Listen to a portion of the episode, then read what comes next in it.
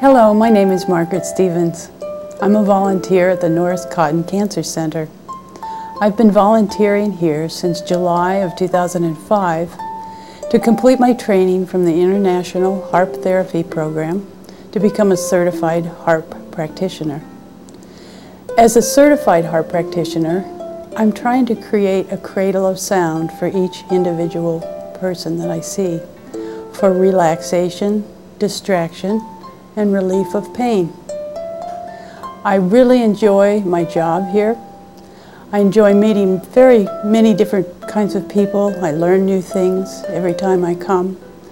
And there are not many jobs where you can get a smile from the people that you work with or some comment of appreciation. I really enjoy it. Thank you.